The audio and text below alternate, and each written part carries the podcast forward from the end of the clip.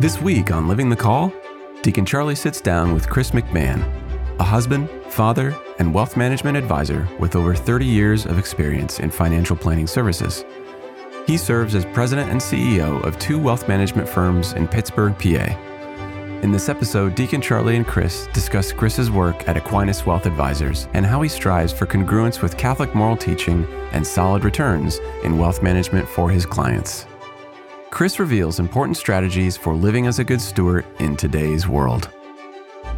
Me as a person, am I saving? Am I accumulating too much? Am I doing what I should be doing with the gifts that God has given me? Because they're really mine. I'm a steward of them, right? They're That's not right. Mine. They're not yours am I doing what I'm supposed to do? Am I doing the appropriate thing? And I, you know, that's a question I always ask myself. Am I doing enough? Am I doing the right things? This is Living the Call.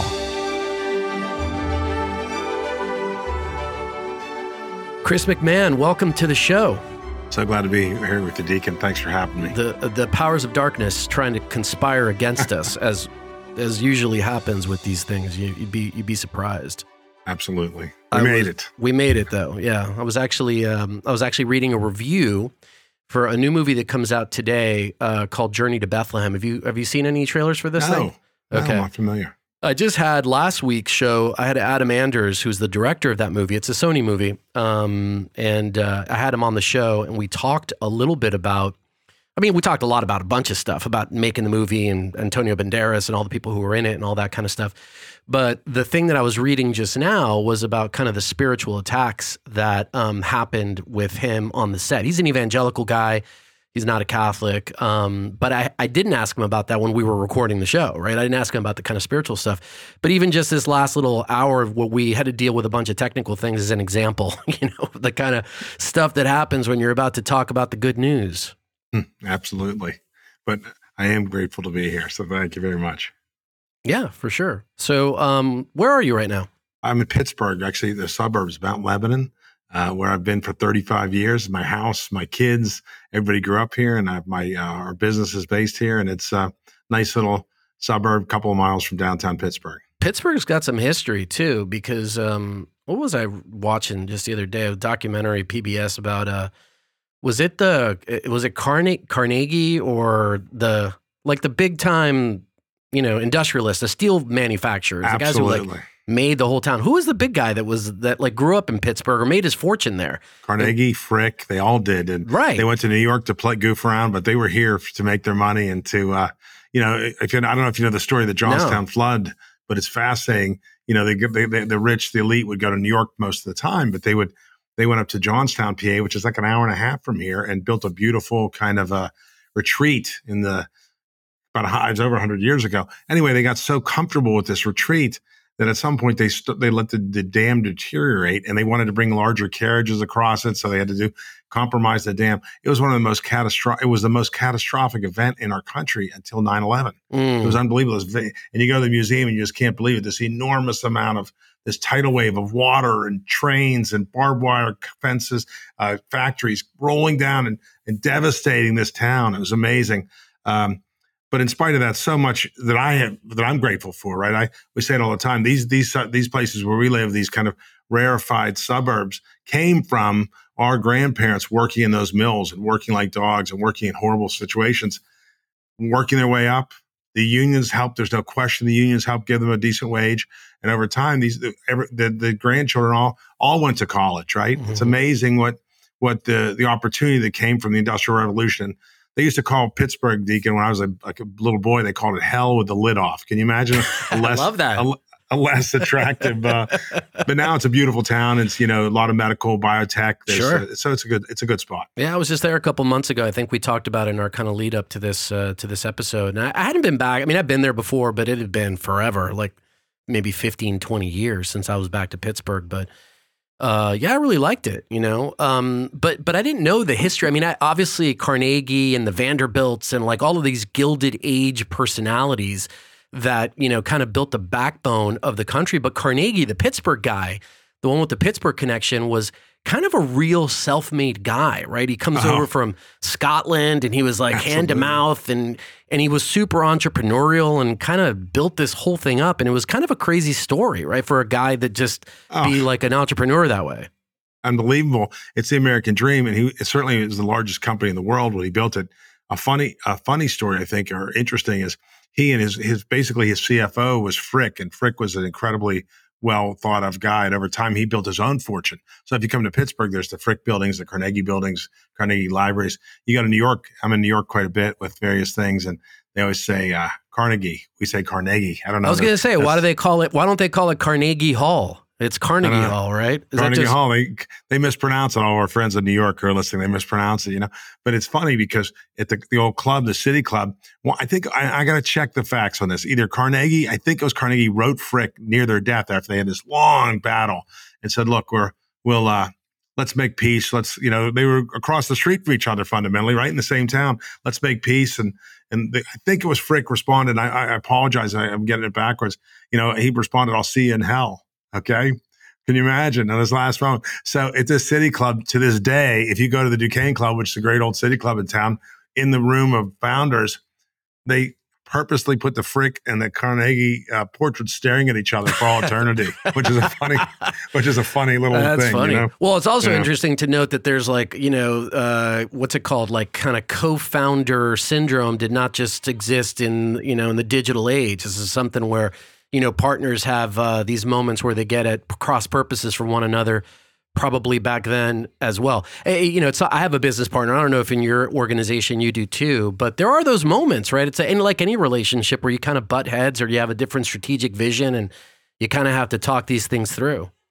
Absolutely. You know, it's also funny about this region. There's a place called Oil City, Pennsylvania. Most people have never heard of it. Oil City. It's about an hour and a half from Pittsburgh. At one time, when they first started, fi- oil was replacing kerosene and whale oil. They thought the only place in the world that oil would come from was Oil City, PA.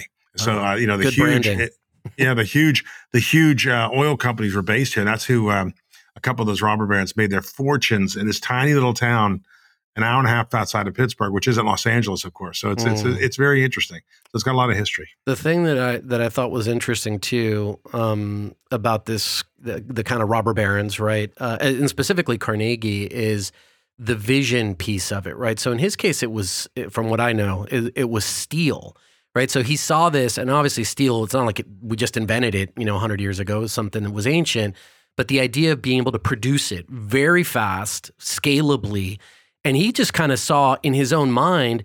I could see the girders of buildings. I can see railroad tracks. I can see like manhole covers. I can see everything with this material.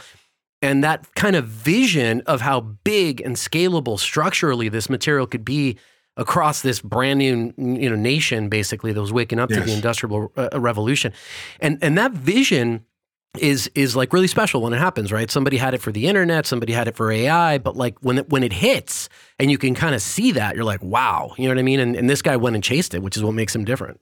Amazing. Absolutely amazing.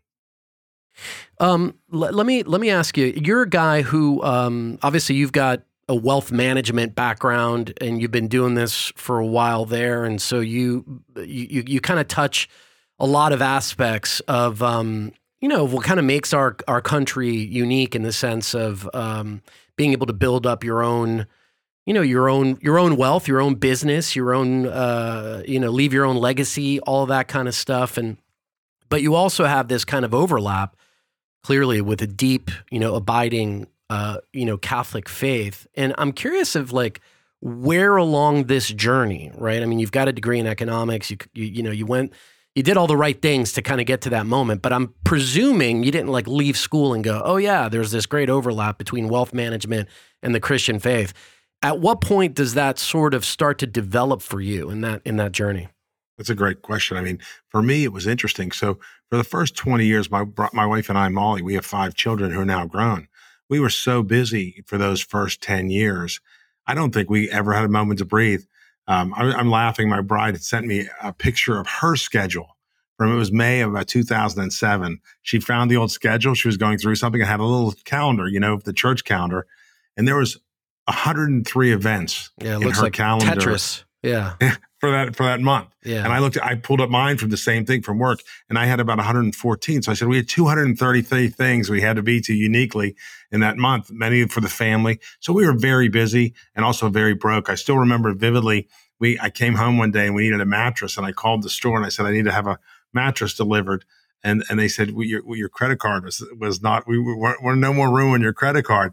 And I thought, my goodness, we're sitting here trying to feed and you know bed all these people, and and we can't even afford a mattress. So, and I was probably about 36 years old, but we I think looking back on it, those are our some of our happiest times. You know, my wife has always said, "Thank God we met in college. We met at Duquesne, and we've been married 30. It'll be 35 years this summer." Congrats. But, um, That's awesome. Thank you. And she she always says, "Don't judge the man by the boy." And mm. I, I always say I spent far too much time as a boy, but in my and I did that professionally as well. Even though I had had some success in terms of, you know, starting to build a financial services practice, it really wasn't linked to kind of the kind of person I could be most proud of. I would I, I thought mostly about uh, at that time success in terms of uh, I remember you'd go to these meetings and they would give you these various ribbons, right? And you would rank your ability based on these these these these ridiculous ribbons, right?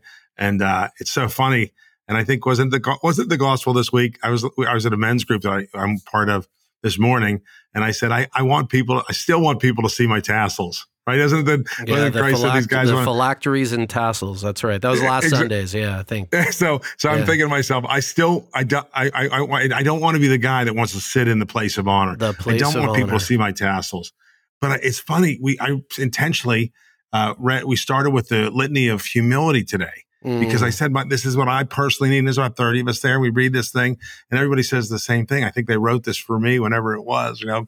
Um, is that the same from, humility prayer from Cardinal, what was it, a Spanish Cardinal who wrote it? The, the, or the, maybe that might be the humility prayer. Is it the one where you go through you ask God like for the you know for the grace to not make me desire things for the grace to not you know yes. like it goes through a whole list. Yes. Yeah, it's one of those like scary prayers. You know what I mean? That's what I call them because it's like for it really forces consulted. you to do it. Yeah. Yes. Yeah. For the from, that's right. Deliver me from the fear, from yes. the desire to be consulted.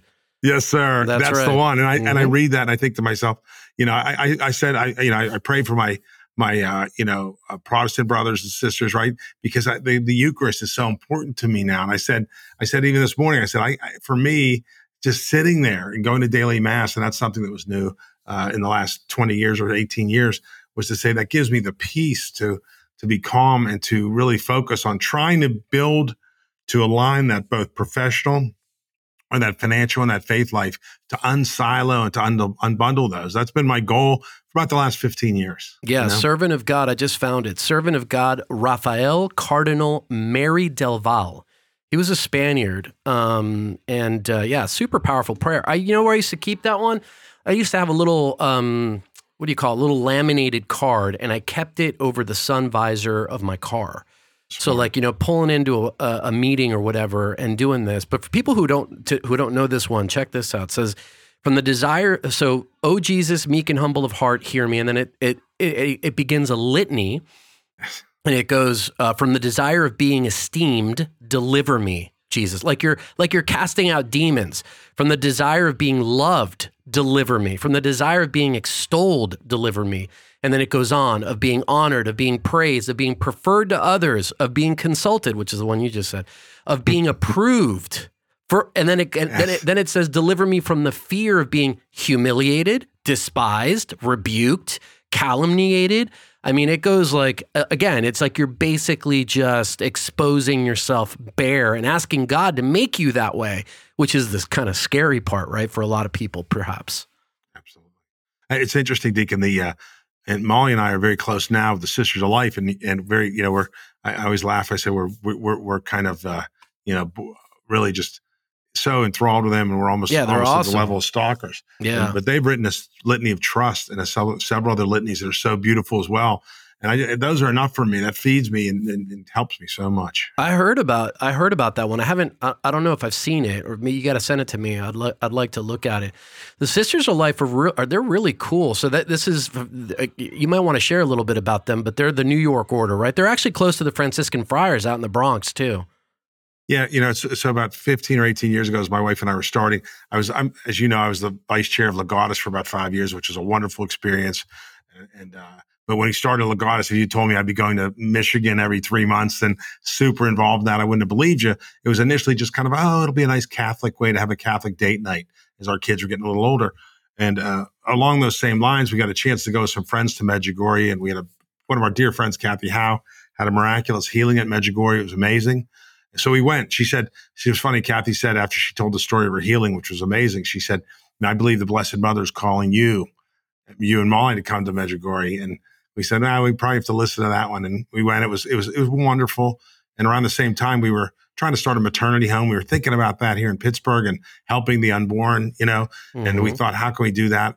Initially, we thought, my goodness, we'll never be able to open a maternity home with drugs and, you know, all the stuff. We can't, we won't be able to do it.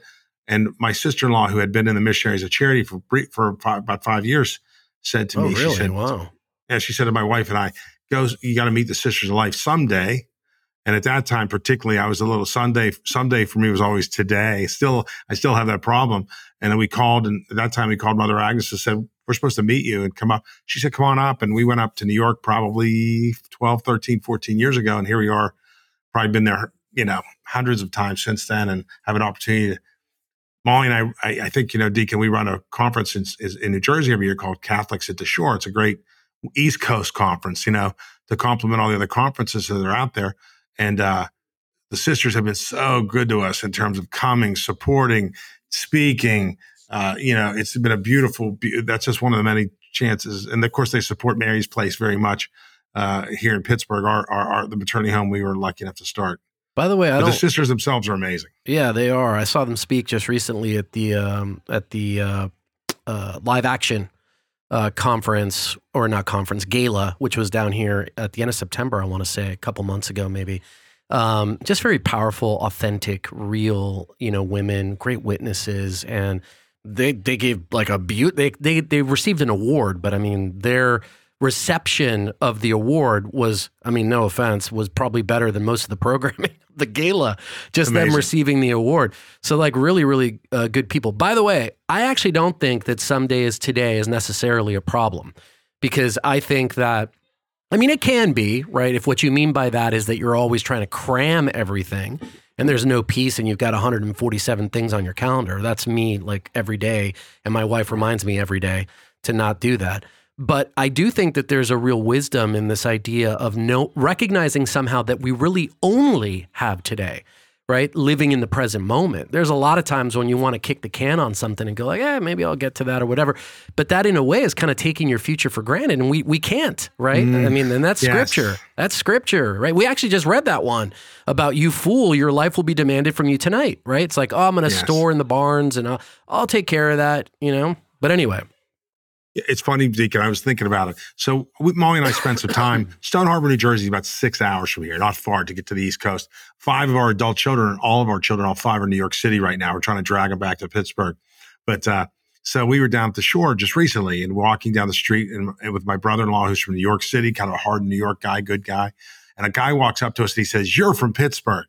And everyone in the world says we talk funny here in Pittsburgh. So I thought I was just my Pittsburghese was coming out. And I said, uh, yes, and I'm a, you know, it's it's not a compliment when you're speaking too much Pittsburghese, right? And I, I, he's, I said, did you hear? He goes, no, I heard you after mass. So this is at the end of the day on Sunday, a little small town. I heard you in the back of church because I was in the back of church and I ran into someone we knew from Legatus and a person we knew from Catholic Leadership Institute. You know, it's like an old Homer's week here, all these folks, and we're talking in the back and someone who had come to the Catholics at the Shore conference. And he said, I wanted to speak to you then, but I didn't get a chance. And he's walking on the street and he said, I want to talk to you. And I said, sure. Why? He said, well, because um, I had an interesting experience. He immediately started to cry. He said, mm. my, hmm. I, my three months ago or several months ago, I was walking on the beach and I was with my dog and, uh, and uh, I was thinking about, he had, he had grandchildren, two granddaughters born to his daughter. One was miscarried and went, went was mm. to hmm. heaven before they were born. The other one was born and lived seven or eight days. And, uh, and, um, then went to heaven, right? And uh, he was just beside himself. It was very raw, obviously incredibly painful for him. But as he said, as I was on the beach, I looked up and there was this nun standing in front of me on the oh. beach, you know, on the beach, right? And he said, this beautiful nun and dressed in blue. And uh, she came over and she understood. What, he said, what a coincidence. And I said, say that again. Say it one more time. He said, okay. Mm-hmm. You know, it was an answer to my prayers. And they sat there and they prayed and they talked. He happened to be from Pittsburgh. She said, you know, Molly and Chris McMahon? He said no, but he was been looking for us, right? And uh, as we stood on the street, I said to him, uh, you know, I said, it was funny, which was talking about living today. And this has been very hard for me, Deacon. I said, why don't we pray for your grandchildren now? Mm. So there we are on the street yeah, in Stone Harbor. Intercessory prayer, man. That works. And then my brother in law is there thinking, what is what did this guy do to my sister? And it was me, my her that did it to me more. and we sat there and prayed. And uh, he said to I pulled out my phone. and I said, Who was it you ran into? You know, I thought it was some of the sisters have stayed in our place before. It wasn't them. And it was Sister Mary Gabriel, who's mm. just an unbelievable. Mm.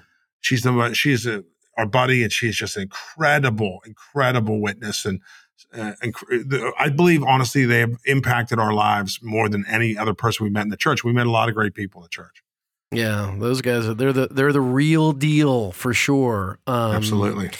You know, I, I want to kind of hover though a little bit with you, Chris. So you, we actually just uh, maybe it's the Holy Spirit inspiring this, but we just talked about that scripture about um, the guy who's got you know the wealthy landowner, and he's got a lot of barns and different things. And he's he says, you know, I'm going to store all of my goods in there and build these bigger barns to house even more stuff.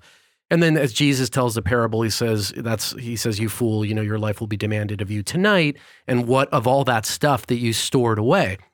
So I want to just kind of dwell on that for a second with you because in your life, like what you do professionally, is this kind of area of wealth preservation, you know, uh, maximization, that kind of thing.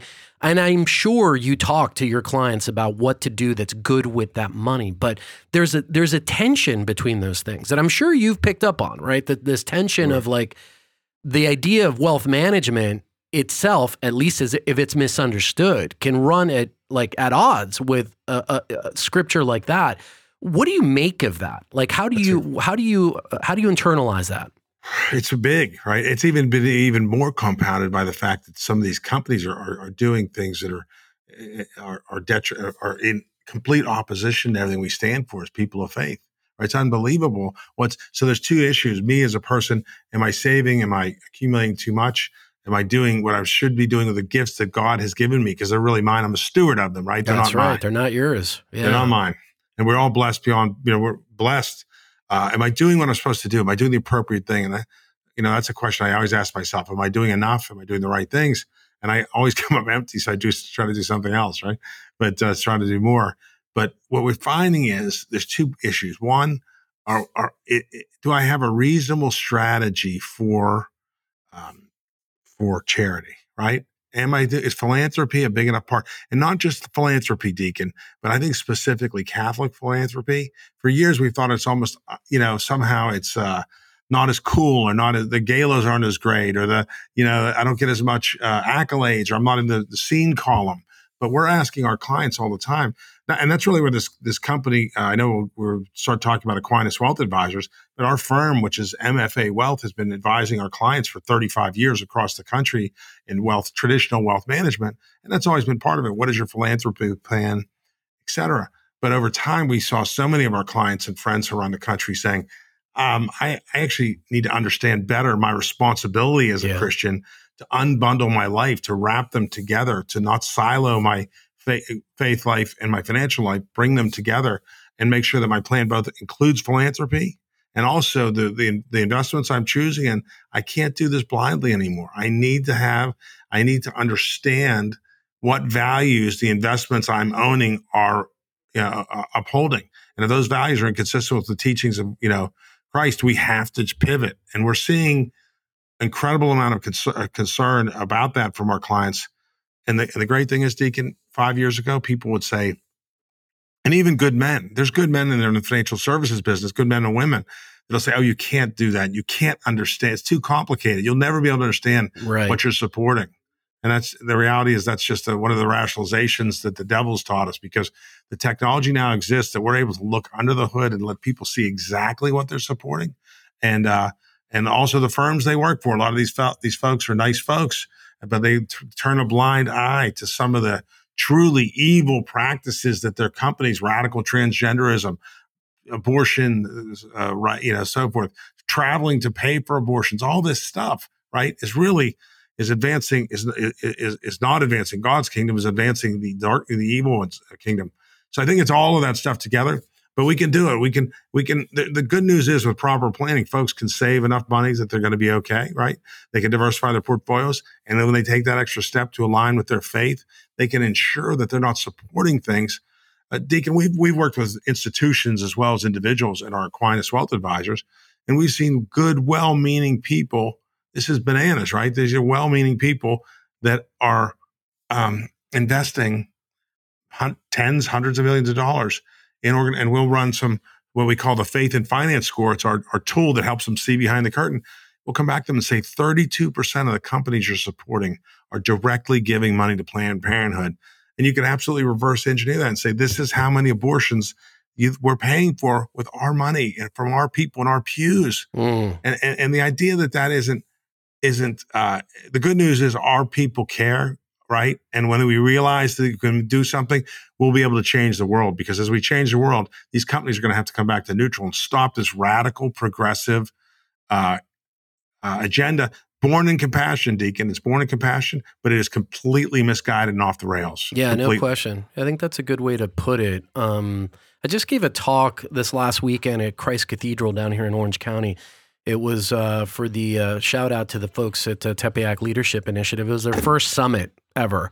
And Bishop Olmsted, who was the founder of this organization, or uh, the emeritus uh, bishop of Phoenix, was there. And it was a great, great time. And, you know, my talk was about the Catholic imaginative vision. And part of what you're talking about is is related to what I shared because this idea of compartments that we tend to have, especially as Americans, right? Like I've got my business life, I've got my portfolio, I've got, you know, maybe there's even a philanthropic bucket within the portfolio, like all this stuff. And and you know, look, there, there's nothing inherently wrong with that, but it is a byproduct in a way of a lot of this kind of compartmentalized thinking. And what I think the world that we're in today is calling for a understanding of the integrated reality of who we are and how we work in the world as persons. And that every action, to your point, has either a positive or a negative reaction. And if I'm giving money to a company and I don't know that they're using it to support something that obviously is against the gospel, like the awareness of that is important to have, but that we can use all of these things you know, to, to, to drive forward this sort of, or recapture this Christian imagination, this Christian, uh, the, the, the vision of Christendom, frankly, which is we're, you know, we're kind of beyond Christendom now, but to recapture that in all of the things that we do. And the, the, the reason I give that as a backdrop is because I also think that once you get to that point, especially in your world, okay, once you get somebody to the point of like, hey, You've got this portfolio. Here's what it looks like. Here's this index. Here's where you're giving money to. Let's clean this stuff up, right?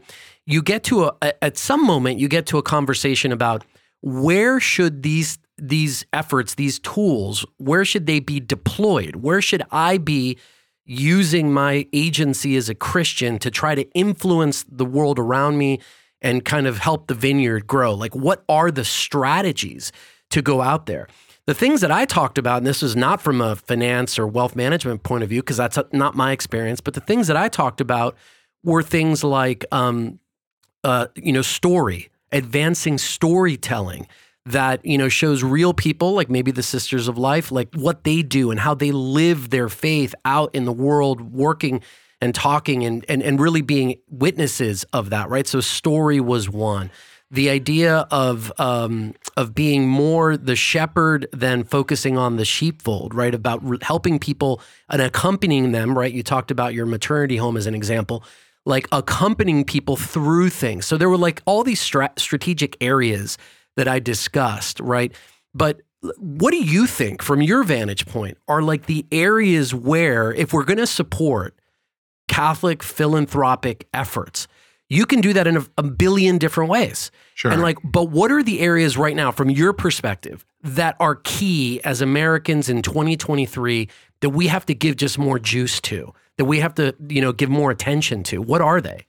I think the inner city is a huge one, right? I think it's a big problem. I think the the the uh, there's a group uh, they're based at kind of the East Coast and uh, Vagabond Vagabond Missions. Vagabond right? Missions, yeah. They, yeah, I think great group. I think they're in about 20, 20 cities now, and they're going into the worst places. And these people have no hope. We're seeing that at Mary's Place, our maternity home. There's a beautiful, there's a beautiful soup kitchen here in Pittsburgh called the Red Door. It's been operating for decades. It's a beautiful place. There's also a home. Uh, there's also a coffee shop here called Brother Andre's Cafe that the same priest, Father Chris uh, Donnelly, opened, and it's run by all the people that are mentally and physically, uh, you know, impaired. It's beautiful, right? But the inner city is critically, critically important, and I think that's where we need to go. And also people like us. I, am amazed how many of my friends I say, "Let's go to the Red Door and hand out sandwiches." They're like, "I've always wanted to do that." So they're this close. Yeah. Deacon, I, the other day I was doing a, I've been doing more media for Aquinas Wealth Advisors. I was at a television studio in New York and a guy came in and he was strong and he was profane. He was trying to be friendly, but he was just strong and profane. There was men and women there and he had, he thought he was being charming. And one of the women there was a producer. She had the headset on. She was ready to go. And she looked at me and she, you know, I, I was new to this particular uh, network. So she kind of, you know, treated me like the freshman on the senior bus, you know, and she was nice, but they were all talking about running and, and how she ran the marathon. And, and he was just so profane and big. And he left the room and she came over to me and said, Oh, you're on in a moment. Do you have your microphone on? I said, Sure. And she said, What is that word? What is that word? I said, It's Aquinas because it was Aquinas Wealth Advisors. She said, Oh, I was raised Catholic. I said, What does that mean? Tell me what that means. she said, I guess it means I'm Catholic. I said, okay. Cause I, I always think it's funny. I was raised Catholic. Well, did you go through some process to get up? And she said, I really just want to get back. I want to get back to my faith. My mother was ill and she started crying immediately. Mm, crazy. This, my point is, it's yeah. this close, right? Yeah. It's an inch below the surface.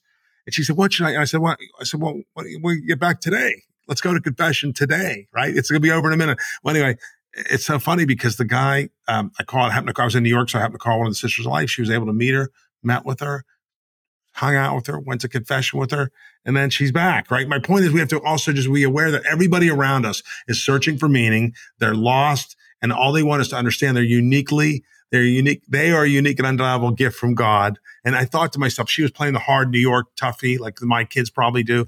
And it wasn't reality. The reality was she was deeply hurt. Mm, all wounded. she wanted to someone, Yeah. yes. She wanted someone to give her a hug and say it's okay and le- and go find a kind priest and have that beautiful confession and go have the Eucharist and you know every hair on your head, right? And so we have and in the last place, Deacon, I'm this is a long answer. I apologize. No, it's and the, cool.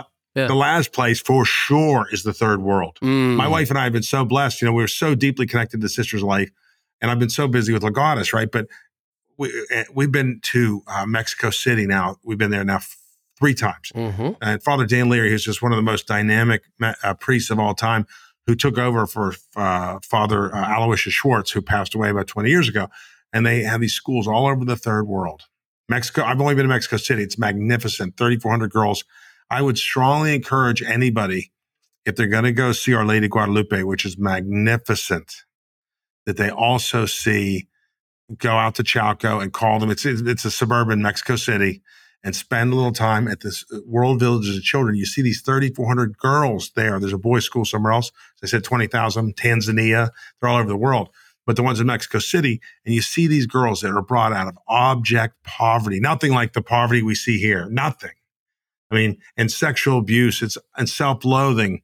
And you meet them, they're there for four years, and then they're they're they're beautiful, and they and they have the devotion to Our Lady, and it's I, I, it, Chalco, Mexico City uh, the school there, World Village of Children, is the most uh, uplifting, beautiful, and engaged place. And, and the beauty of those places, Deacon, is is that our dollars. Sometimes we get in a capital campaign at the diocese. And they say, "Well, we need to raise hundred million dollars to, you know, whatever, put heating and cooling in all the churches." It's very important. It is, but it's sometimes it, it, we lose the we lose the kind of the Yeah, you the know, the emotion corporal, the it. corporal aspect of it, the actually touching individual people. The thing with Chalco too, and there's other examples of this, is that people who interact with that, as I'm sure was the case with you, you think you're doing something, but it's really happening to you, right? Ah, God is actually absolutely is changing you, right? So it's like, and we have this sort of, uh, I talk about this stuff all the time. As Americans, we're in the kind of, you know, repair and fix kind of business, right? We want to Yes. like attack stuff and fix it. And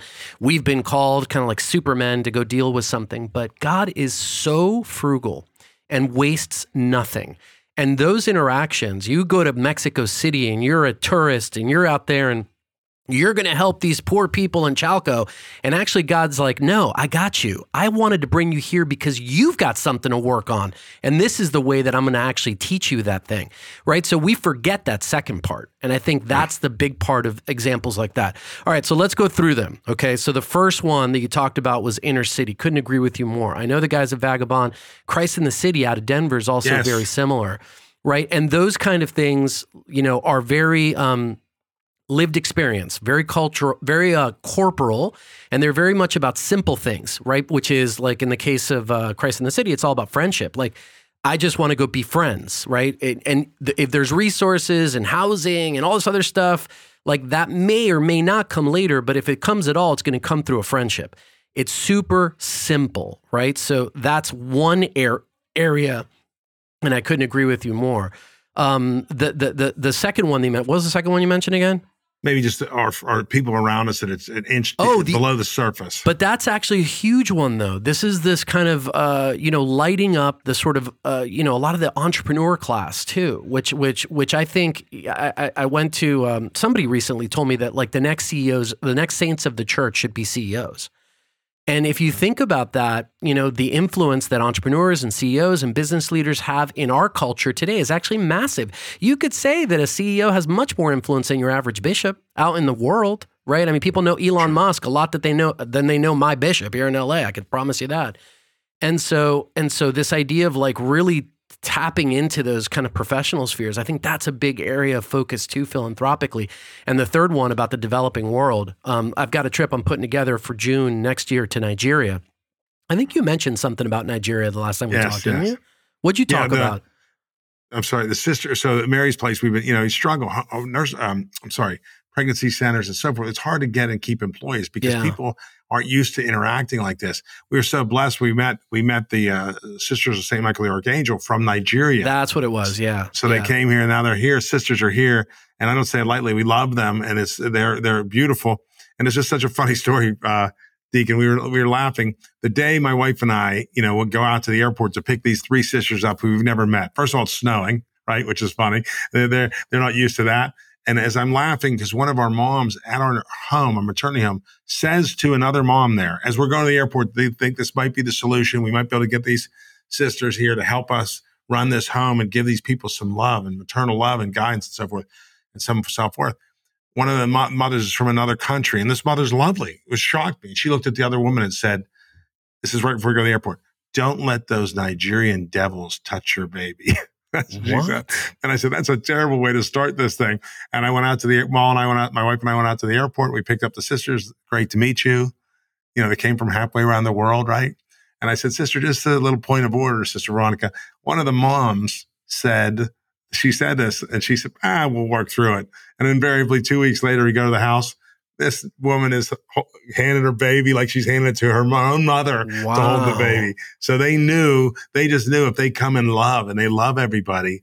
And, and that's what you see about these folks, this, this, this beautiful outpouring of love and, you know, reverse, uh, reverse, um, we used to send them missionaries all over the world. Maybe some of those religious orders are coming back here. Some of my friends will ask me, how, how do we staff our maternity home? How do we staff our youth home? And I say they're, or I have a friend trying to build a chapel in the Smoky Mountains, uh, and he wants to say, how can I staff this? And I learned a lot from Tom Monaghan in my years as vice chair of the board of Legatus. It's been, you know, really an honor to be with him and his chapel that he has. And I, I don't know if you've, uh, Deacon, have you been up to Ann Arbor ever to uh, Michigan? It's, I have, yeah, but a long time ago. So one thing he did, which I love, I just love, he built a beautiful office building, at the peak of his wealth before he kind of really, you know. But anyway, there's a chapel in that in that building. It's called the Domino's Farms. And I think it does more confessions. It does mass like five times a day is confession. So these priests that came from, I believe they're from Lebanon, which I have some Lebanese blood in me.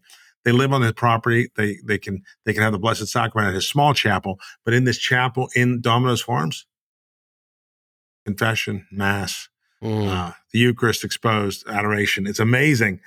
So people need that. And I think if we give, all they need is be invited to do that. And it's amazing what happened. Amazing. Well, I think the whole idea of like where are folks going to come from to staff all these things or whatever. I mean, look at the priesthood even in the U.S. I mean, the majority of the growth in the priesthood in the U.S. has been Nigerian priests and you know, priests from Latin America and all that kind of stuff. Um, and so it, it, it's happening even in the church institutionally that we're getting the contribution of a lot of these um, of these nations and their sense of Catholicity. Look, I think that that third rail that you identified about developing nations is critical, but I see it in two ways. I see one as you know what we're talking about, right? So kind of going out there and and engaging, you know, with these with these efforts, whether they're apostolates or organizations or missions, you know, out to these places.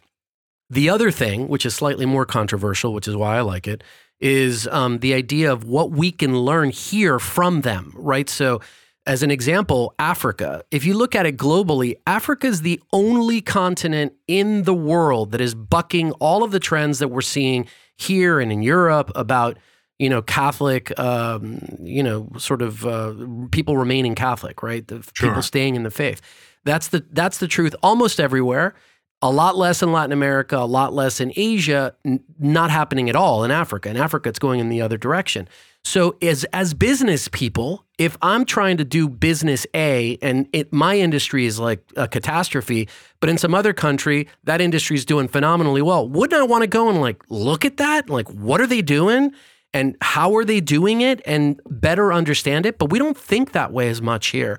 And so, um, I think that yes, we can support philanthropically these efforts in the these different regions in the developing world, but I still think that the eye towards what we can learn to apply here needs to be further developed, right? Needs to be further understood because there's something they're doing right Absolutely. over there. Absolutely. And and we got to figure it out because this is, you know, it's getting worse every day in terms of the stats anyway, uh, here in the US. Right. You're right because there's plenty to learn. And I think it's a, from what I, my experience has been, most of these folks are just so um, transparent. Yeah. Right? They, yeah. They're, they they they there's no um, duplicity. There's just a simplicity. You know, this this is what I'm doing, and this is what I believe in. And I think if we could do that, I, I'm guilty of that too. I, where I want to hide. I used to want to hide what I believed in, and I found that the, the, the more I I stopped doing that, the better I felt about myself. I want to be the kind of man, hopefully my children would say, my dad is, I know what he stands for. Right. And, uh, and I think, I and everybody knows, like they see you coming and they're, they, they know. And you, that doesn't mean you're talking about the faith or praying the rosary everywhere. It just means that they know.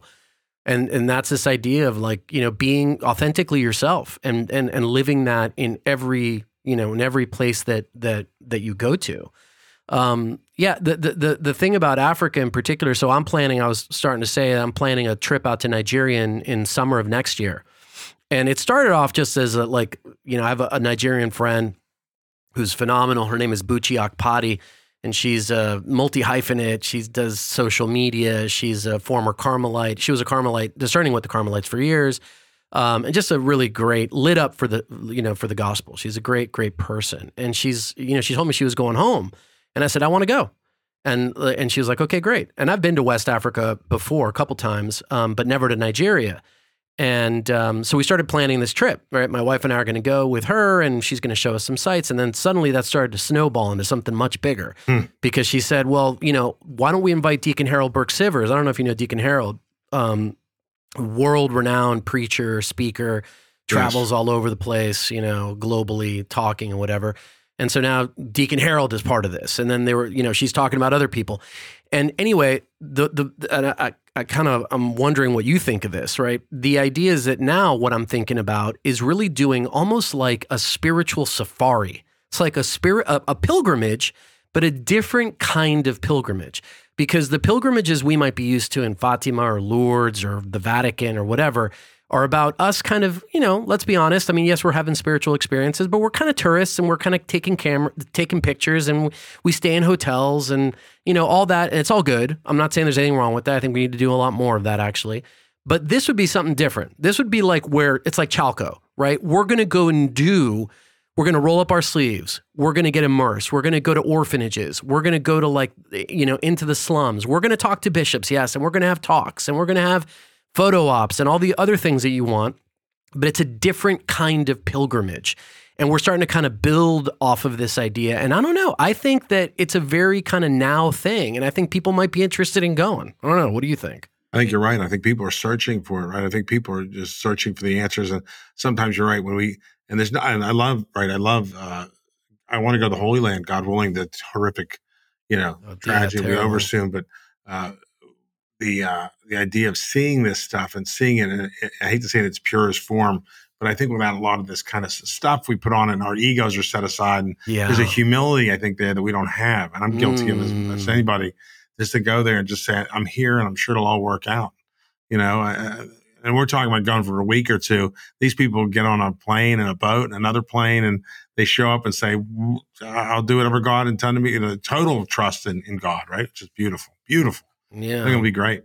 Yeah. I just think that it's like, it's the kind of thing where you, you know, it's all part of this broader thematic, which, um, uh, I don't know if you know Monsignor James Shea. He wrote a book. Um, he's the president of, um, I think it's uh, the university out in uh, in South Dakota, might be North Dakota, St. Mary's, I think. But he's uh, he's another guy who's always on YouTube and speaking and preaching and all that kind of stuff. But he wrote a book, um, came out in COVID during COVID, called uh, "From Christendom to Apostolic Mission." Have you have mm. you hmm. come across that title at all? No, no, I'm writing it down as a matter of fact. Yeah, from Christendom to Apostolic Mission. It's a it's a it's a small book. It's like under hundred pages, but the whole premise of the book is that this idea that we're in a different age. Like we had the apostolic age, you know, Jesus went up to heaven, left the apostles. Then we went into this kind of missions and martyrs, uh, you know, phase where everybody was going out to the ends of the earth and people getting killed for the faith and you know, getting on ships and doing all this other stuff. Then we kind of hit Christendom, right? Which is the the vision had become part of the institutions of the culture. It's in our legal system, it's in our schools, it's sort of everywhere. Now we're like in a post Christendom period. And so the book makes this this this sort of premise that we have to return in a way to that apostolic mission, to that apostolic church if we want to like combat the things we're seeing now because the vision of the secular world today is not unlike it was back in the original apostolic age. Obviously, it's got a lot of differences, but you're dealing with like a different operating system, right? To use a technological term when we're talking to people. And so if the, if it's true that we have to go back to the sort of apostolic age, then like learning or being close to what that means in practice, like going to Africa and rolling up your sleeves and spending time in orphanages and like walking with people and hearing about their stories, it seems to me that that actually is like part of the recognition of this new age that we're in in a way. Does that make sense? It does. It does. And I think there's something about taking a trip like that that of course of course changes you forever. I, you know, Medjugorje was incredibly impactful for me. I've been to Rome, uh, have not been to the Holy Land, have not been to Lourdes, but I'm sure they'll be wonderful, wonderful. But I tell you, I come back from Chalco changed. That's what I'm talking about. That's yeah. what I mean. Yeah. yeah. And, and and and all those places are awesome. I, have I've had the good fortune to be into the Holy Land. I went there once back in 2011. Never been to Medjugorje, although I've heard like every story, you know, have been to Guadalupe, have been to Lourdes, have been to Fatima, and they're beautiful experiences, but they're kind of packaged in a way, right? It, it, it, like you're you go there and you want the tour and you want to re, you want to understand about the saint. Like in in Lourdes, it's about Saint Bernadette Soubirous, and you go into her childhood home and you see the bed she slept in, and and it's so beautiful and it's it's lovely. It really is. It's like a picture book. But Chalco, right to your point, it's like you're in it. You're steeped in it, right?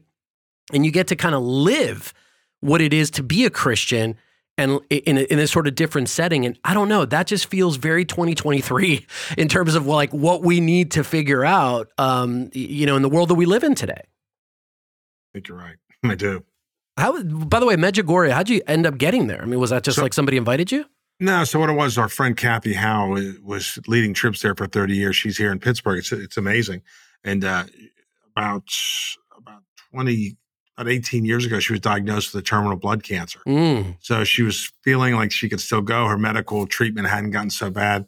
So she said, I'll lead this will be my last trip. She's a deeply, you know, she's deeply uh, putting her hands and, you know, putting her life in the, in the soul and the, in the Holy Spirit's hands. So she, she said, if it's my time, it's my time, but I'm going to go take this trip again. She'd been there 18 times at that point. So she went again. And while she was there on Apparition Hill, uh, she, uh, she's been there enough that she with Mirjana and some of the other ones, she would actually be inside the circle, you know, with the with the kind of Croatian security team. So she was actually sitting next to Mirjana as she done many times. But this was interesting because this was the time she heard someone say, not someone, she heard the Blessed Mother very clearly say to her in her heart during the apparition, Kathy, my son has cured you, go home. Wow. So she got on a plane, came back to Pittsburgh, Pennsylvania, went to went up there to uh, Hillman Cancer Institute, which is right up the road here, and they said your cancer is gone, and we don't understand. And I've talked to her oncologist, right? And he said, yeah, this he he's a he was a, a Muslim, I think, but he said her cancer doesn't go in remission. Her cancer is never cured, and hers is gone, and we don't know why. And he said, we we think we know why, you know. And, and so she said she has a kind of a special connection to Our Lady, has been leading trips so we got a chance to go there. Uh, she says, I said a few years later at a Legatus meeting when I was the president, she said, I believe, you know, you know, Our Lady's calling you and your wife to go to Medjugorje. And we said, ah, come on. It's, and we said, oh, let's do it. Let's listen. For once, let's just, you know, shut up and listen. Right. which I, which I've been told by more than once. I, I had a dear, a dear friend of mine. We were, I was calling her about something and she, I said, you helped us so much. She helped us with Mary's place so much. And I said, we're just so appreciative could you come over? We're baptizing one of the babies. And she said, well, I haven't helped you lately. I haven't helped you financially. I said, you know, you've helped us too much. We're fine. Thank you. Just come over and enjoy this, but this beautiful baptism it's going to be. And she said to me, would you please just stop talking? stop mm. talking. She said, I want to, I want to send you guys another hundred thousand dollars to take care of these babies. And if you would just let me do what I want to do and stop talking. Uh, and I said, that's a good information for me to just turn it off and just listen. So we listened. We went to Medjugorje, and it was it was overwhelming. While we were there, I, I, Deacon, did you visit the castle, the car dealer's castle, when you were there by chance? I was no, no I've never been. I've never been oh, to so Medjugorje. This yeah. is one insight from Medjugorje. There's a million of them. That's a problem. There's so many you can't take them all in. My friends who I trust are saying the sun is spinning in different directions. Bananas, right? And uh, when we went to the castle, so this guy was a car dealer. You could go see him when you go over there, and he built this beautiful castle. If you had unlimited funds, and built a stone castle with his wife but he built it to serve the serve the religious when they travel there. But he, he was he had been married once and he had four children and his, he was a disaster. His children drugs and mm. LGBTQ and, mm-hmm. and, married three times by his own admission. He actually told his children money was his god. Mm. He would take mm. his salesman at his car dealerships. He, he built himself up from nothing. Right? He was washing cars. He owned four or five dealerships in Canada he, t- he would take his guys instead of letting them go home. He'd say, just get in the plane. We'll fly right to Vegas and we'll come home Monday morning. We won't come home Sunday so you go back to your family. He was, you know, working on behalf of the devil. He said it, and, and he, you know, as he did this, and his wife, his current wife, so his first wife, you know, he had these children with, and he was a disaster. His second wife, the same thing. His third wife, he actually loved her and married her, and they. He said, "I was such a fool. I used a helicopter during my wedding." Like how how hard would it be to work a helicopter in your marriage ceremony unless you're the biggest flashiest guy in the world by his own admission? Anyway, so his wife said, "I want to get married in the church after this." He said, "Are you out of your mind? I, you know, you see me. I'm not a church guy." And he said, uh, "She said, I'm going to go see the bishop." And she went to see the bishop. And the bishop said, Well, actually, his first marriage was annulled. He didn't participate, but it was annulled. So the second one didn't count. So theoretically, you could marry this guy in the church. And she said, He said, But I wouldn't do it this guy's just, you know, he's in a tough spot. He doesn't look like he's ready to do this. She said, I'm doing it. She was more in the, coming back to church than he was. He said, have him read these. He handed him the messages from Mary from Medjugorje. She said, have him read these and then you get married in the church. She took it home to him. He said, I'm not going to read this. You out of your mind? This is some crazy person wrote this. Mary's not talking to us. And uh, she, she gave him the book. He said to her, throw it away. She said, you throw it away. He said, okay, I'll read one. He opened the book up and it said, this is your final warning. Wow. This is your fun. So he went immediately, went to confession, daily communicant, praying the rosary, complete reversal of his life. Within about four months, he came home and said, honey, we have to move to Medjugorje. And she said, what do you mean move to Medjugorje? You mean go there and like support it and be there a couple times a year? He said, no, no. If, if Mary lives there, we have to be her neighbor. So he moved there, sold everything, built this castle, and they just receive, they receive uh, medical people, they receive yeah. Uh, religious people, and they just and they just give them a place to live. It's beautiful. And uh, uh I want to talk quick, to him. You know him? Yeah, he's he's he's available too. He's a good guy. But so here's what here's something fascinating. One of the doctors came from Ukraine, Ukraine, and in Ukraine you had to perform abortions, right? You had to. And this particular doctor, they stopped there for two days. They were staying at the castle. They went on Apparition Hill, and everything's little rocks. And as this person was on Apparition Hill, they had a uh, they had a vision right? An apparition. And all the rocks on Apparition Hill, the whole thing's the whole thing is rocks, turned into the skulls of the babies this doctor aborted. What? They came home back to the castle, were overwhelmed for three days, and came out and said, "I have to change my life forever." They stop. You have you stop being a physician. Now travels the world, world as a pro life advocate, and that happened there. So that stuff happens all the time there. It's unbelievable what happens? So Medjugorje is an amazing place. I um I've only heard. I mean, of all the places of apparitions and you know, throughout the whole world, uh, in Ireland and Japan and Africa, Our Lady of Kibeho, like obviously Lourdes, Fatima, Guadalupe. But like in terms of my life, people that I actually talk to, the most amount of, oh, you got to go and this happened to a friend and blah, blah, blah, I hear about Medjugorje. Like there, there's, it's not even close. And obviously there have been great miracles at all these other places, but, but yeah, I, I definitely, I'd love to go and, and, um, and just experience that, you know, experience what's uh, what's going on there. It's uh, it's really beautiful stuff. Chris, sadly, as you know, we have to kind of wrap up because we had our whole uh, technological foibles, so we we kind of ran into it here on the calendar. But before we um before we get going, um, I just want to give you a second to you know sh- tell folks like how they can kind of follow what you're doing. And you've talked about a lot of things, right? You've talked about uh, Mary's home and You've talked about obviously your own businesses, the Wealth Advisory and the the Aquinas, and so. But just give folks a, a sense of how they can get in touch with you, with your wife, with what what work you're doing, the conference. Like, give us the kind sure. of rundown. I would say Aquinas Wealth Advisors is a place, and that's a national firm. We're going to the Good News Conference. Our people are going there next week. It'll be great. But Aquinas Wealth Advisors is where people can find how they can align their faith and their finances together. Mm. Catholics at the Shores on the you know, it's really an East Coast. We're draw, we had some folks there from Colorado last year, but we're trying to get about four or 500 folks a year to come out there. Catholics at the Shore.com, AquinasWealth.com, Catholics at the Shore.com are both great. And Deacon, can I, if you, if you let me, I sure. want to tell you a story. It'll take yeah. me 30 seconds. I promise. It's the power of a Hail Mary. It's an amazing story to a priest that happened here in Pittsburgh. I've been using it quite a bit, but I'm still overwhelmed by it. And, I've, and so I'd love if people are looking for AquinasWealth.com and Catholics at the Shore.com but what happened with, um, and got to look at sistersoflife.com and mm-hmm. Sisters of Mary in Chalco. Those are, I don't think you have to look any further that. I think I found all the answers at those two places. But uh, anyway, um, Joe Freedy is a priest here in Pittsburgh. He's a big strapping guy. He's I'm 58. He's probably 43, 44. He played football local high school, 10 minutes from my office here. And he went up to University of Buffalo where he was a star. And he somewhere in the middle of that found God and became a priest. So still has the passing records up there at Buffalo. Anyway, uh, a couple of years ago, one of his buddies from high school called him and was running by his office, and he was running and going for a jog, and a person's uh, he saw an ambulance on the street. It's a suburban neighborhood. Not a real religious guy. Said a hail mary as he was running. Didn't make the sign of the cross. Kept jogging. Forgot all about it. Didn't tell anybody about it. Three weeks later, he was jogging down the same street, probably a little bit on the same exercise program I am every three weeks, whether you need to or not. But he uh, Anyway, three weeks later, he's jogging down the street. He hears a woman frantically screaming, Sir, sir, sir, sir. Finally, jogger, you stop. And he turns around. The little old lady's running out, and he's thinking something must be wrong. She looks distressed, and she came down. Ma'am, are you okay? Can this, did your husband fall? What's happening? Can I call the police? Whatever he's thinking. She said, No, no, no, no, no. I'm fine. I need to talk to you. I need to talk to you. He's like, I'm not from here. I'm not your nephew. She said, No, no. I know exactly who you are. You saved my life. He wow. said, Oh, I get it now. I get it now. She's she's Crazy. She's she's crazy. Yeah. She's off her nut, right? As we say in Pittsburgh, she's off her nut. So he said, "Let me help you back to your house." Now he's looking for neighbors to help him get her back to her house, whatever. And she said, "No, no, no, no. I know exactly who you are." Three weeks ago to the day, I had a stroke, and I was in my house, and I had a stroke, and I was in a coma.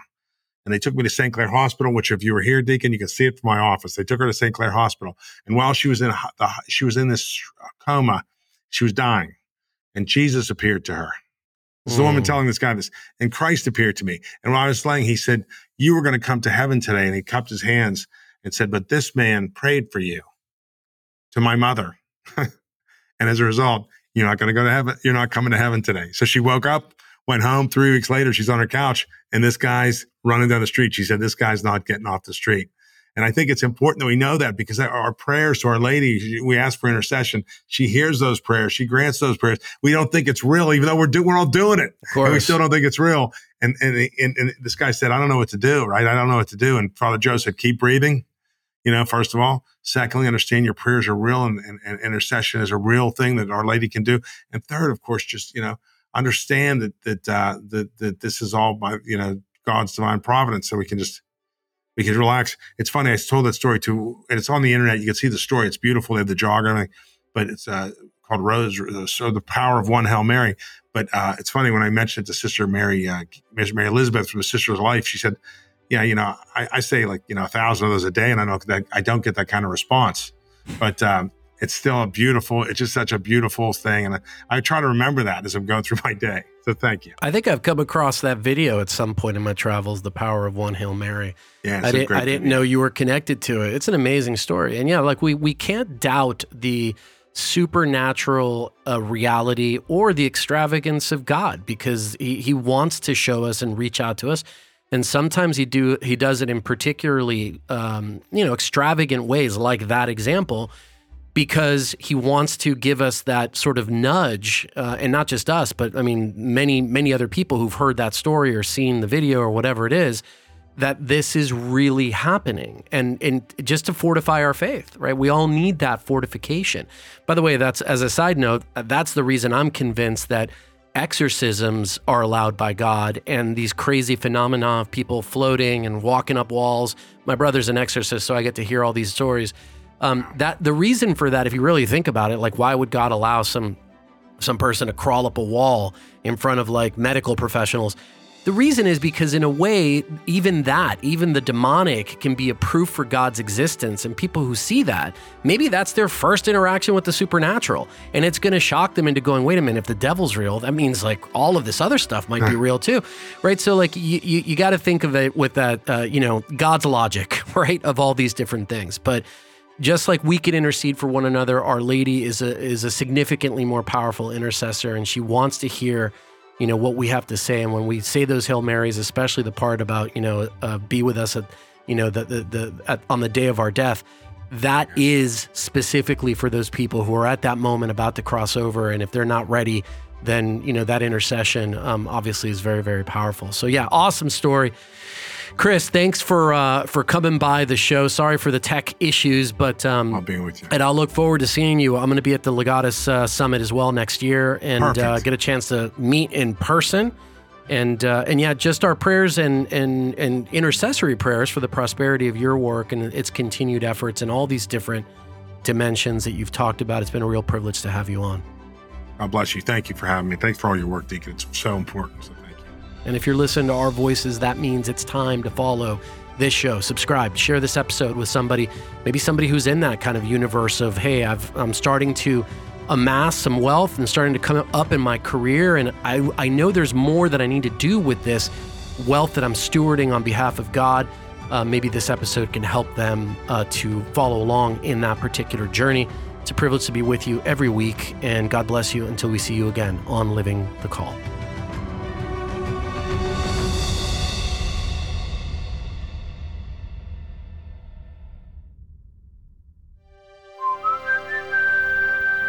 This podcast is part of the Spoke Street Network.